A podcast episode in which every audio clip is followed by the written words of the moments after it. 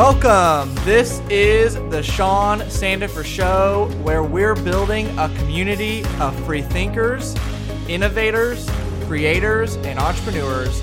We are a new generation of leaders and problem solvers who seek to build better communities, a better country, and a better world.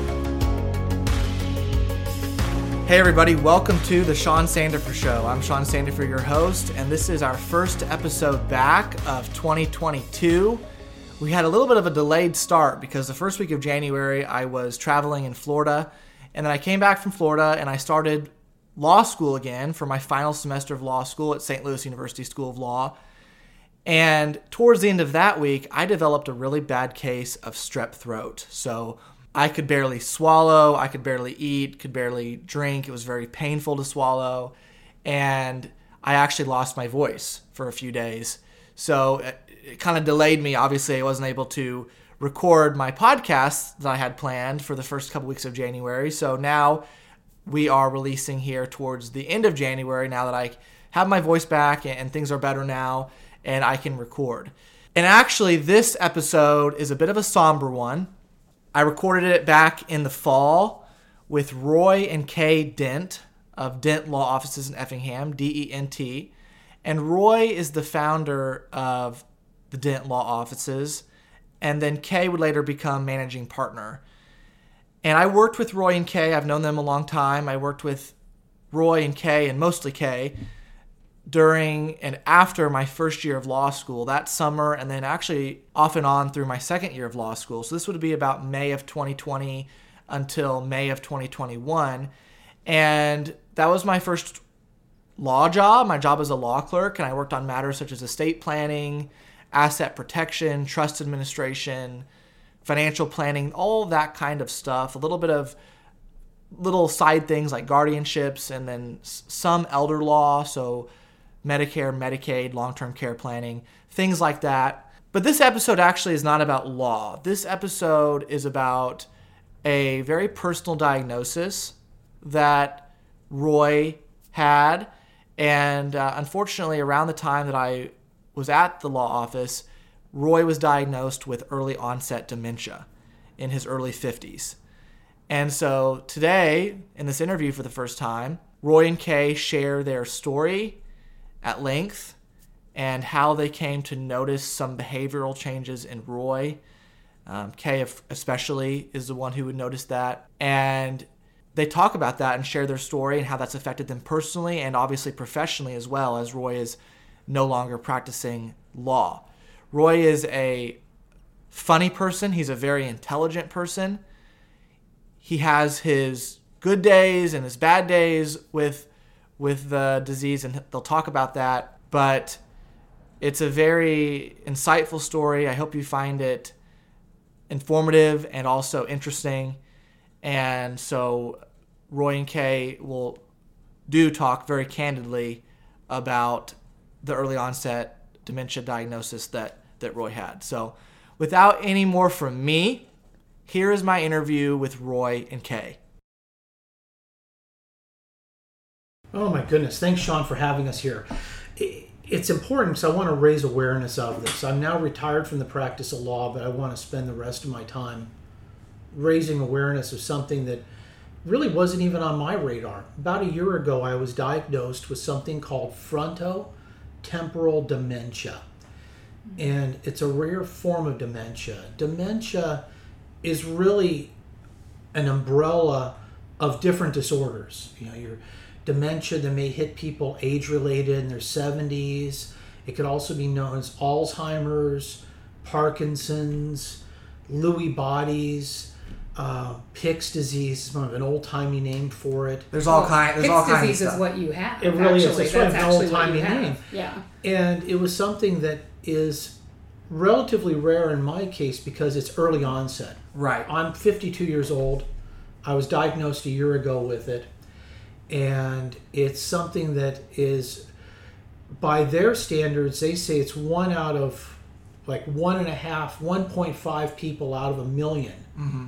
Have frontotemporal dementia. Mm-hmm. So doing some quick math in the country, that's about 52,500. Mm-hmm. So it's kind of a rare number of the population that might have. So it's 52,500 in the United States. Yes, is the estimate of people that have this early onset form of it. Yeah, if you believe the numbers coming out of Oxford or University of Massachusetts General Hospital or some of the other schools that are doing research in this, that's usually the number they agree on. Right, right. And what's so difficult about it, not that dementia is ever easy, but it's the age.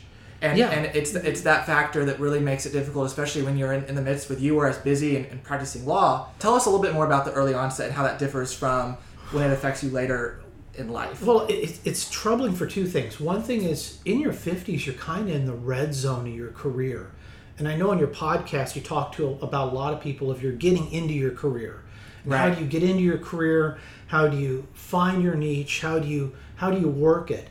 And the idea is in your 50s, you've got another good 20 years left in you. Yeah. And of hustling and creating a succession plan and selling your business. And it's really cut short when all of a sudden you get that diagnosis. The other troubling thing is with this is it's really hard to diagnose. Mm-hmm. The other thing they agree on is it takes about 3 years on average if they ever get a diagnosis. I think a lot of people die with this and don't even know.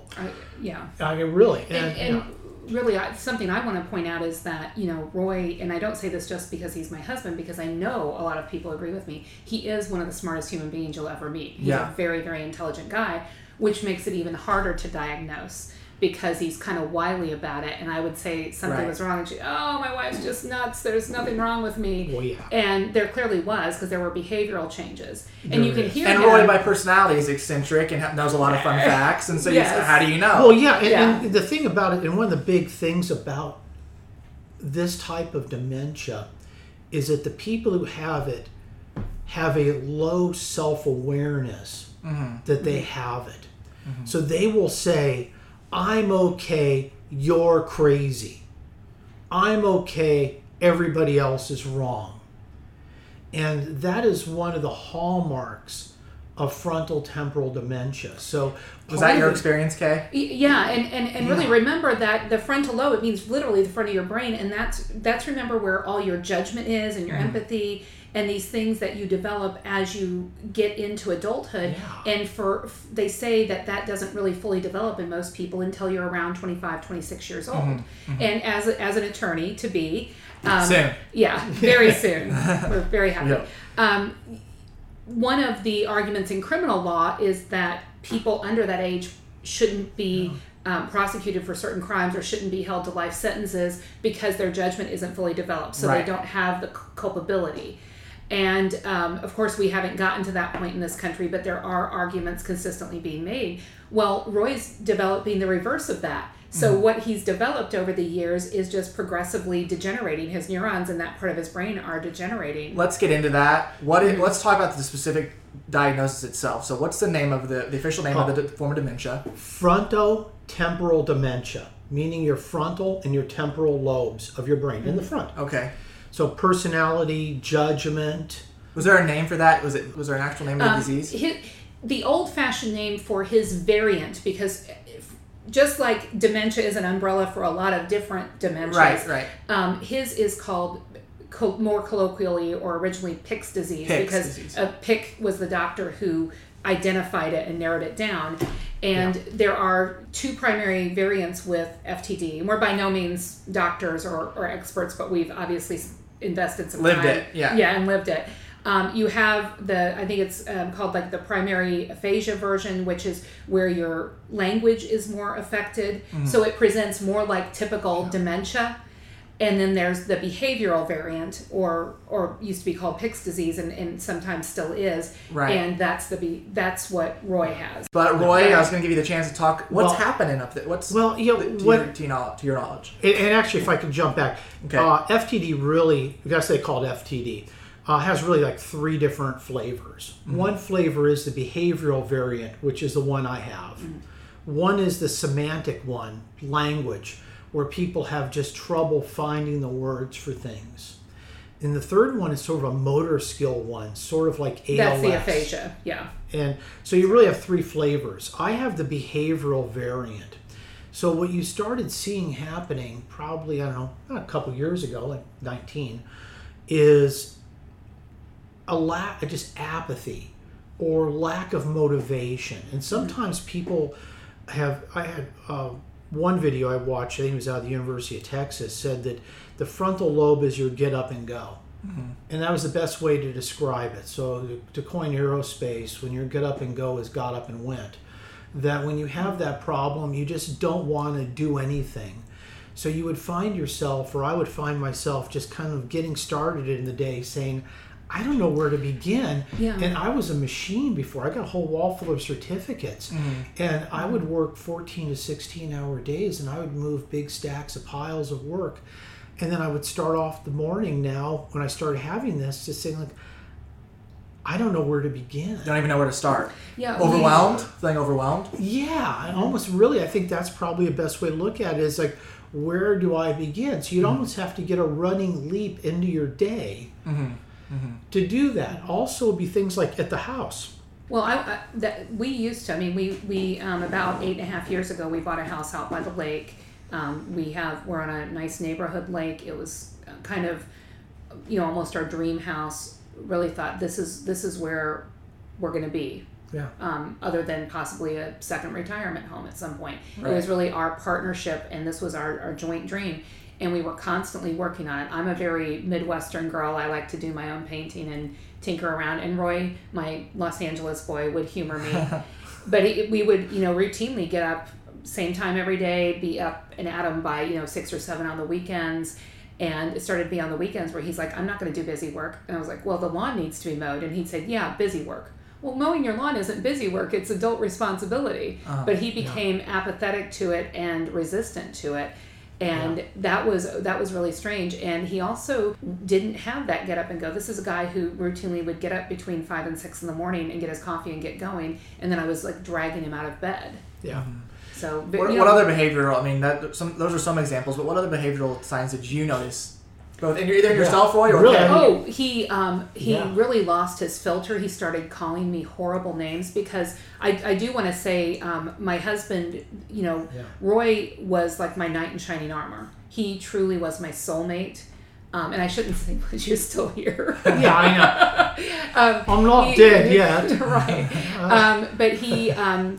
We truly were like soulmates, and he was always so kind and loving to me.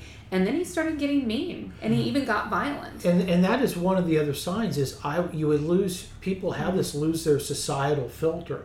So where you might put up with nonsense, the normal inconveniences of somebody screwing up your order mm-hmm. in a restaurant. Mm-hmm. Yes. You would actually that one. I would turn into Gordon Ramsay, so I often wonder if he maybe is misdiagnosed. I kept saying something's wrong. Well, that's what happened. Well, you did. Yeah, and finally I called because getting into a neurologist in our neck of the woods is really, really hard. Yes. First of all, there aren't a lot of them that I booked up for months, and I mean, I felt like I was in danger because of his behavior. I'll be very honest, and it's not, you know, it's not personal because it's a disease. It was erratic. And it was every day. I didn't know what was going to happen, and finally we got a PET scan a year ago. It was like a little really over a year real ago. Way. And I could jump at this point. How once you get to a neurologist, mm-hmm. then they say, okay, fine, we give up. Go do a PET scan, mm-hmm. and a PET scan is essentially a CAT scan X-ray of your brain, but with contrast. Yeah, irradiated sugar water. Mm-hmm. So what they do is they put you in a dark room. They give you an IV of sugar water. They told you to sit still for 45 minutes to let it work through your body. Then they lead you down a hall and they put you in a tube, and then they check you out. Mm-hmm. And that's what really narrowed it down for us. Is mm-hmm. then they were able to truly see that. And what did they see? Abnormal brain function. what they can do is they know after nuking enough brains, they know what normal brains look like, so that they know what an abnormal brain looks like. And not just any abnormal brain, but they know what an FTD brain looks like. Yes. And so it's we do not have a working diagnosis or just a diagnosis of we don't know what else it could be. We have a definitive diagnosis in his case, which is it's very sad. It was the last thing we wanted to hear, but at the same time, we know what it is and we know what we have to do. And what do they say? What do the doctors say to you when they told you that? You have FTD. You're right.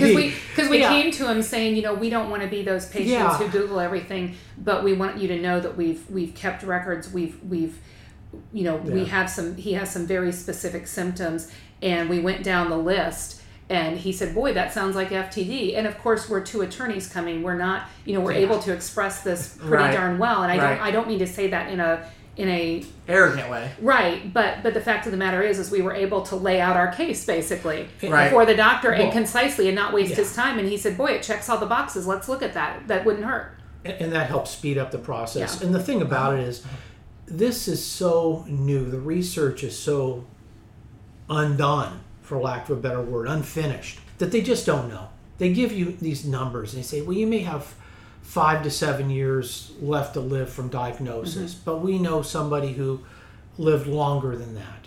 They say that the average, the only rule is there are no rules. That now we have a definitive diagnosis, all you can do is follow good, safe practices. And one practice is to take medication. And there's medication you can take to slow the decline of your cognitive decline. There's also medication you could take as a mood stabilizer to keep you from becoming irritated. And that's crucial, because really to describe what happens when I have an event is I become the Incredible Hulk. I get set off. I become uncharacteristically by ridiculous things. By ridiculous, and you never know when it's going to be set off. So if you're around me, you are walking on eggshells. So if you're a type A person who's not used to being told what to do, it's very difficult for you to deal with that. And I'd be set off, and then I'll go sleep it off, and then I'll wake up, and then I'll act like nothing happened, because I'm not really going to have any really recollection of what happened. So it's not curable. Oh, no. It's far from it. Degenerative progressive. But you can slow it down through medication. How about brain stimulation? Is there anything you can do to exercise your brain to improve it? There's some things you can do that are considered therapeutic. And none of this stuff is going to reverse it. But you can do things such as binaural beats. And these are all things that are meant to be stress relieving. For instance, I don't know if you're familiar with binaural beats. But the idea is that they will send one frequency through your ear and send another frequency slightly different through the other ear, and that the differential between them is a certain frequency. And the idea is that differential will match a certain brain wave to try and train your brain to work towards those brain waves. So your slower brain waves, like your delta and beta waves around 5 to 10 hertz, are more calming. Around 10 to 20 hertz of your alpha waves are more of your just, I'm okay. And then you have higher waves of gamma waves, which are meant to stimulate thinking. And that's more your 30 hertz. So there are software apps, there's even YouTube videos. You can plug your phone into, plug headphones into a laptop and do that. I find that therapeutic, but I found the most therapeutic thing was quitting my job. Let's talk about that. How did this affect your law practice when you heard this? What did you think, and what went through your head, and what steps did you have to implement? Well, I wanted, because I was already the managing partner. She's already running the firm. Yeah, because I knew something was wrong with me. So in 2019, I turned over the firm lock, and stock, and barrel. Christmas of 2019, the end of the year. I created the firm in 2017. And I turned over to her in 2019 because I didn't know what was wrong with me, but I knew something was wrong. And it was a struggle for me to practice law and do the day-to-day management. Right. I knew my limitation. And Dirty Harry said, a man's got to know his limitations. And I knew mine. So that was my Christmas present to Kaye, as I turned over the firm to her, because I knew I just couldn't hack it anymore. And this was close to a year before the diagnosis. Yeah, pretty much like 10 months before the diagnosis. Yeah. He I was noticing his stamina wasn't the same, but we're getting old. We're 51 and 52 years old. We're not kids anymore. So that could just be our ages. So, but I'm not having the same stamina issues. I was here till midnight two nights this week. I'm still rolling along. Right. And he was getting irritable on a pretty consistent basis, where he used to have more patience. Yeah. He was making irrational comments to people, and wasn't juggling things as well. I was getting phone calls from other attorneys saying, "Hey, I'm trying to reach Roy." I was getting them on my cell phone, and I said, "I'm his," and this gets, when you're a woman practicing law, this gets kind of offensive, because I say, you realize I'm his law partner, not his receptionist. Right. Yeah. And they say, "Yeah, but he hasn't, I've been calling him for 2 weeks and he hasn't returned my call, and we've got this deadline." So there were a lot of just little things that piled up to say Roy isn't himself. Mm-hmm. What's going on here? Yeah. And you can tell from talking to him that cognitively he's still intact. We notice just the littlest things here and there. So you can say no. He seems smart. He could practice law. But it's the behavioral, it's the stamina, it's the stress response, even with medication. And some days are worse than others, sometimes are worse than others. Very much so. Oh, well, that's one of the other things, too, is one of the skills, and I'm sure you've already seen this as a soon-to-be attorney, mm-hmm. is the ability to shift gears. That is something an attorney must be able to do. Mm-hmm. So you're working on a project for 10 minutes. Now you got to put it down, and you got to put out another fire.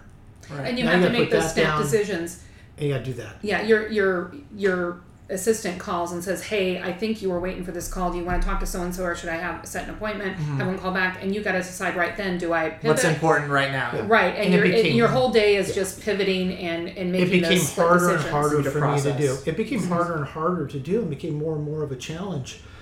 When before it wasn't. And I think biggest thing of quitting, the hardest thing, I think your big question is what was the hardest part of quitting, is being an attorney was such an part of my identity that I practiced bankruptcy and tax law in, Wisconsin, Illinois, and Indiana, but primarily in Illinois, in like a 40-county area. Mm-hmm. So I couldn't go in a Walmart in 40 counties without being spotted and having people come up to me and wave at me using all of their fingers.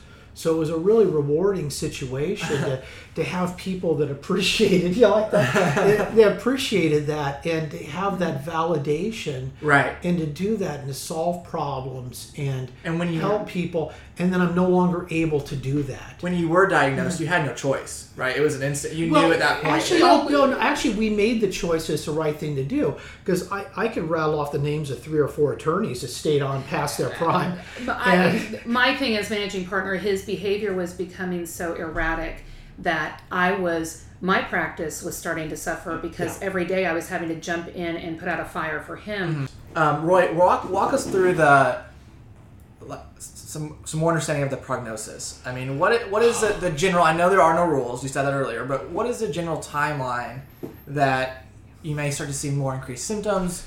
The only rules are no rules. I've heard 2 different theories. One theory is that there is a gradual decline. I've also heard that there's drops, that there are plateaus where somebody may be okay, and then something happens to them and they drop down to another level. And we already know that you changed pretty suddenly. Your changes were not that gradual initially. And then he's kind of been, and again, one of the reason that he doesn't practice anymore is because his behavior was so erratic. So one day he might be able to do a full 8 hours, 10 hours, and be fine. And then the next day, 2 hours into it, he's having a meltdown, and I'm having to drive around town and find him, or he's saying things he shouldn't say to the staff or to clients. And then there are days when he, after 4 hours of practice, he's back in the back napping on his reclining chair. So It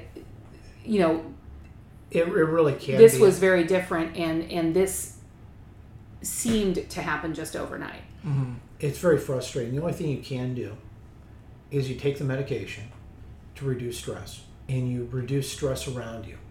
So if there's people or things that are stressful, you eliminate them. And that's about all you can do. At this point. At this point, yeah. That's all you can do. What about prevention? I mean, are there things you could have done to prevent this? Or is really, this is a good question. They really don't know. Of frontotemporal dementia, 40% of the cases are genetic. Mm-hmm. And they figured out there's 3 genetic markers they look at.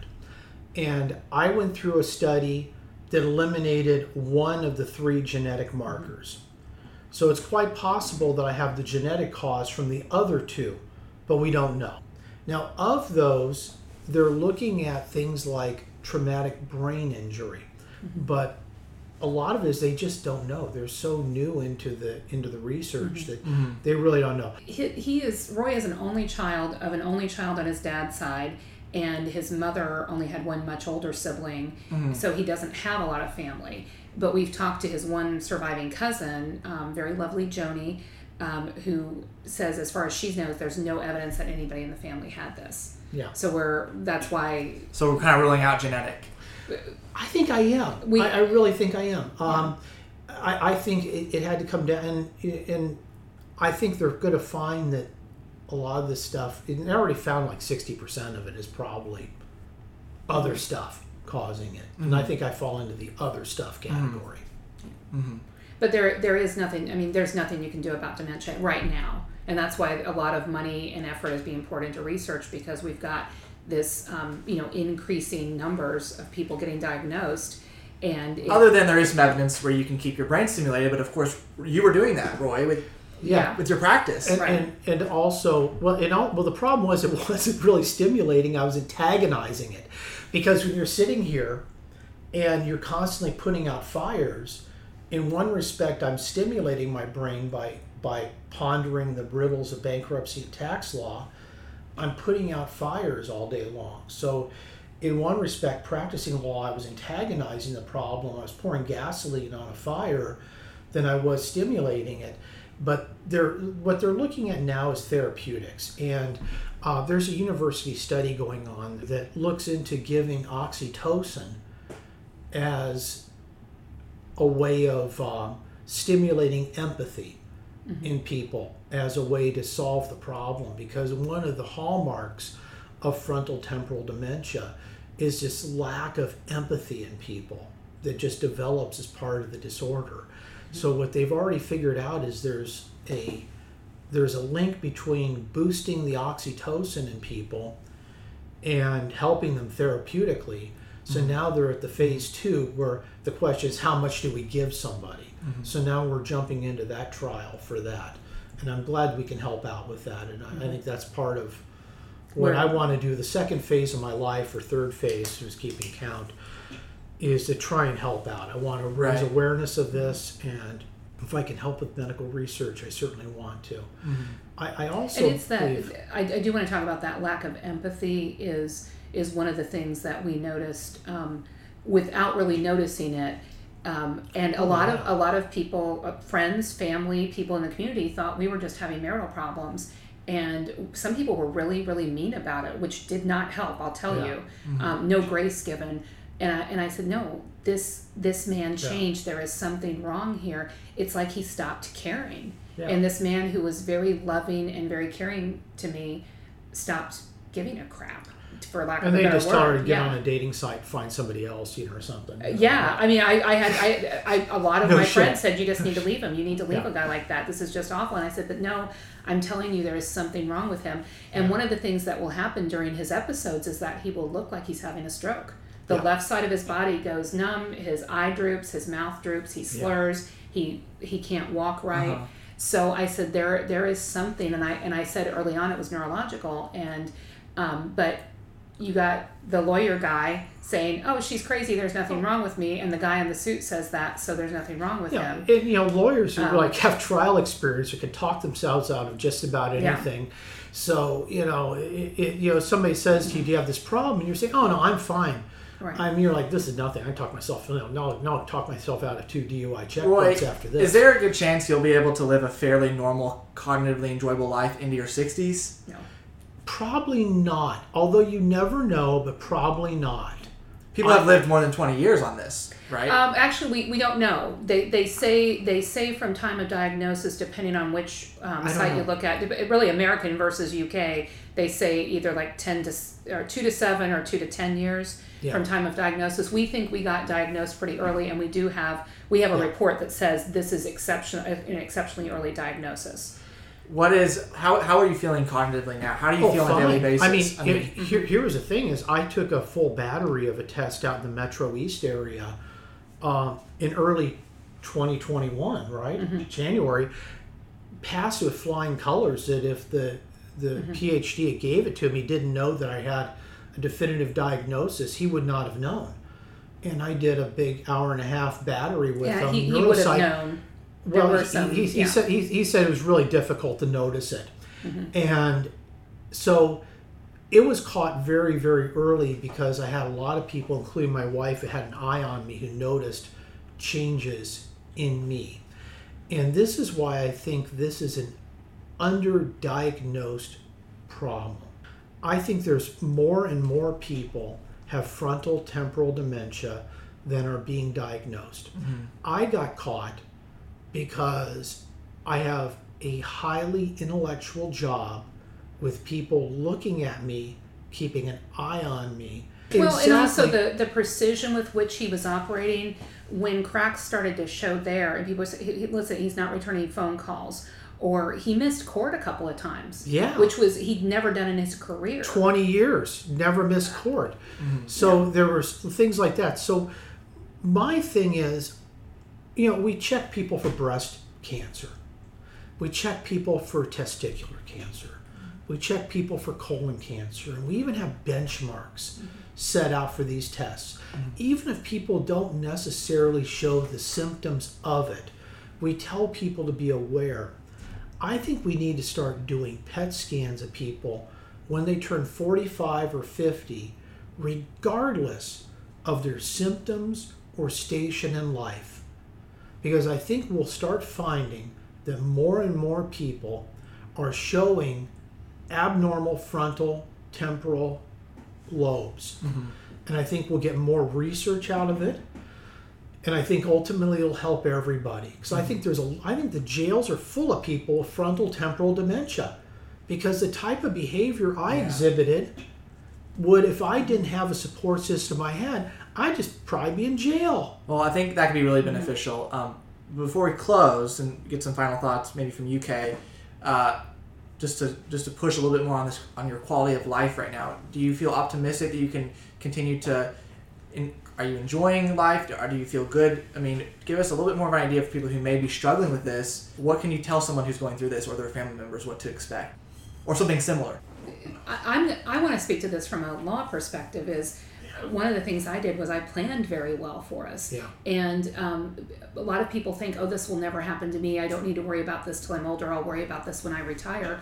Well, when my dad retired many moons ago, and he was prepping for that, he got his long-term care insurance. Mm-hmm, mm-hmm. And he said, you know what, get it now. It'll be cheap for you. It'll never be cheaper. I've done the research. Here's the policy you need to get. And so Roy and I said, sure, for like $70 a month, we'll get this insurance. And we went and got it before we got married, very early. And some people said, you're way too young to get this. And I said, well, you know what? I was more worried about myself because I have a history of migraine, which technically increases my risk for stroke along with my weight. And I thought, you know what? God forbid something happened to me. I don't want everything I've worked for to be gone for my son.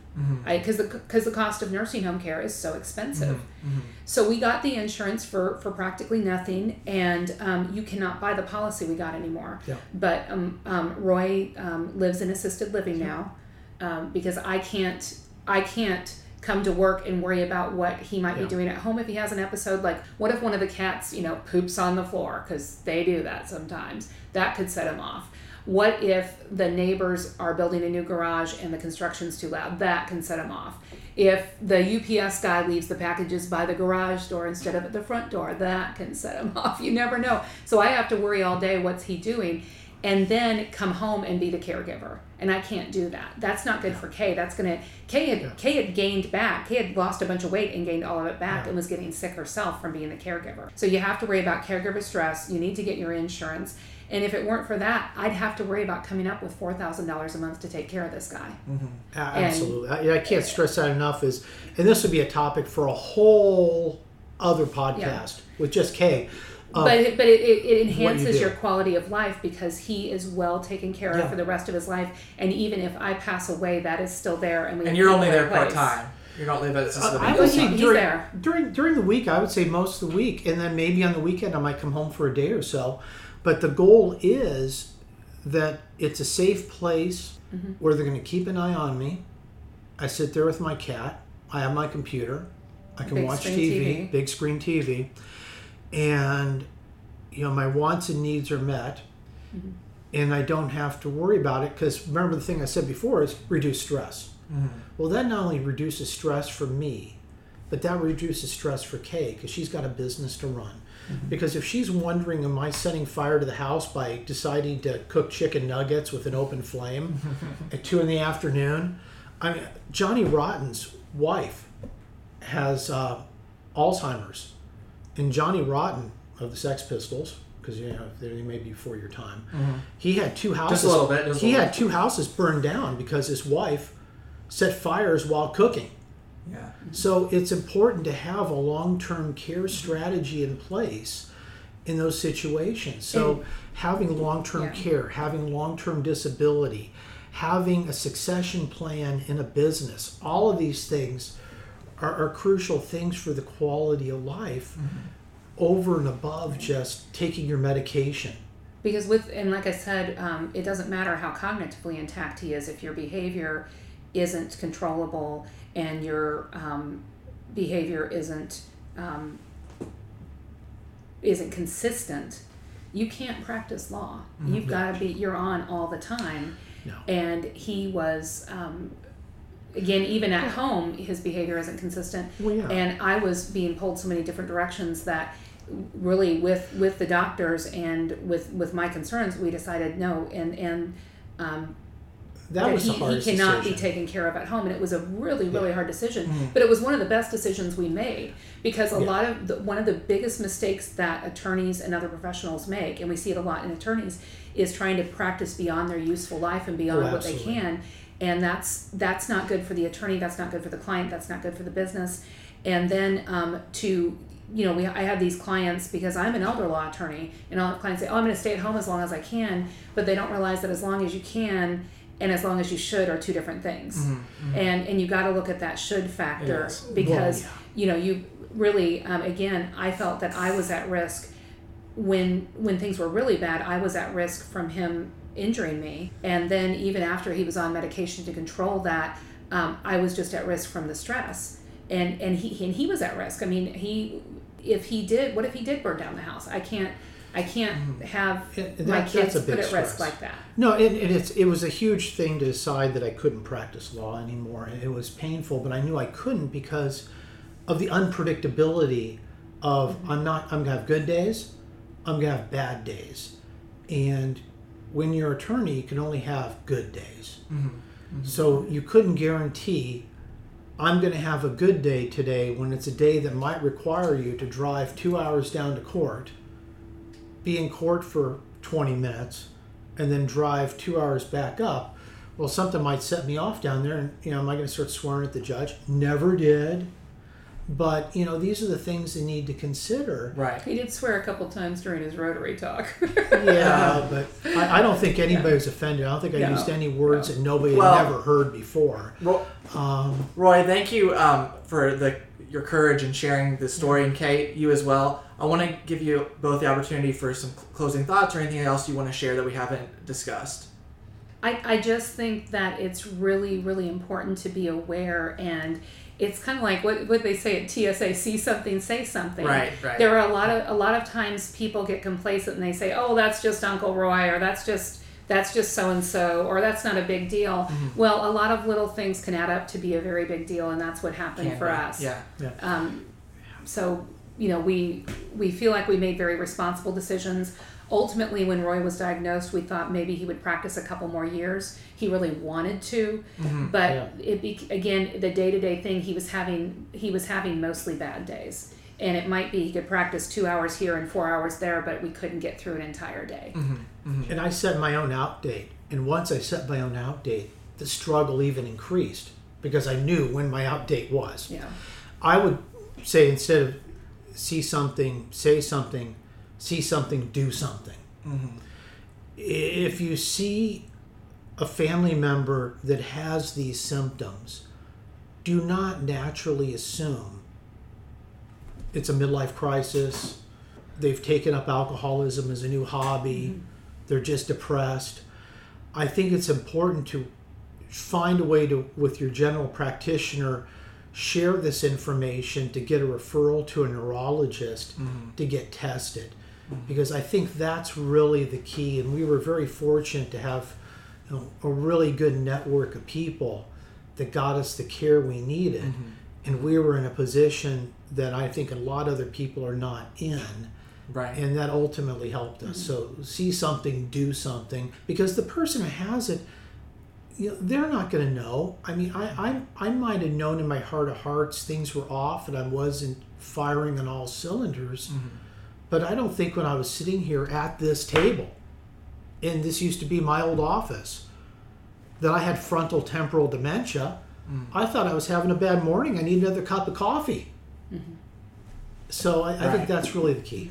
See something, do something. And again, also have a plan and have it early on because you don't know when something can happen. If we had, I see a lot of people waiting to put plans into place, waiting to get insurance, waiting to get estate plans done. Coming and talk to Until it's too late. Well, yeah. I did do very good planning. And this lets me know that, God forbid, if I get in a car accident or something and I'm gone or I'm disabled, my husband is still taken care of when he's in a very vulnerable position. Yeah. And that eases my stress tremendously. Peace of mind. Yeah, very much so. Okay. Thank you so much, Sean. Well, thank you. It was great to talk about it. I think a very important topic to discuss. Thank you.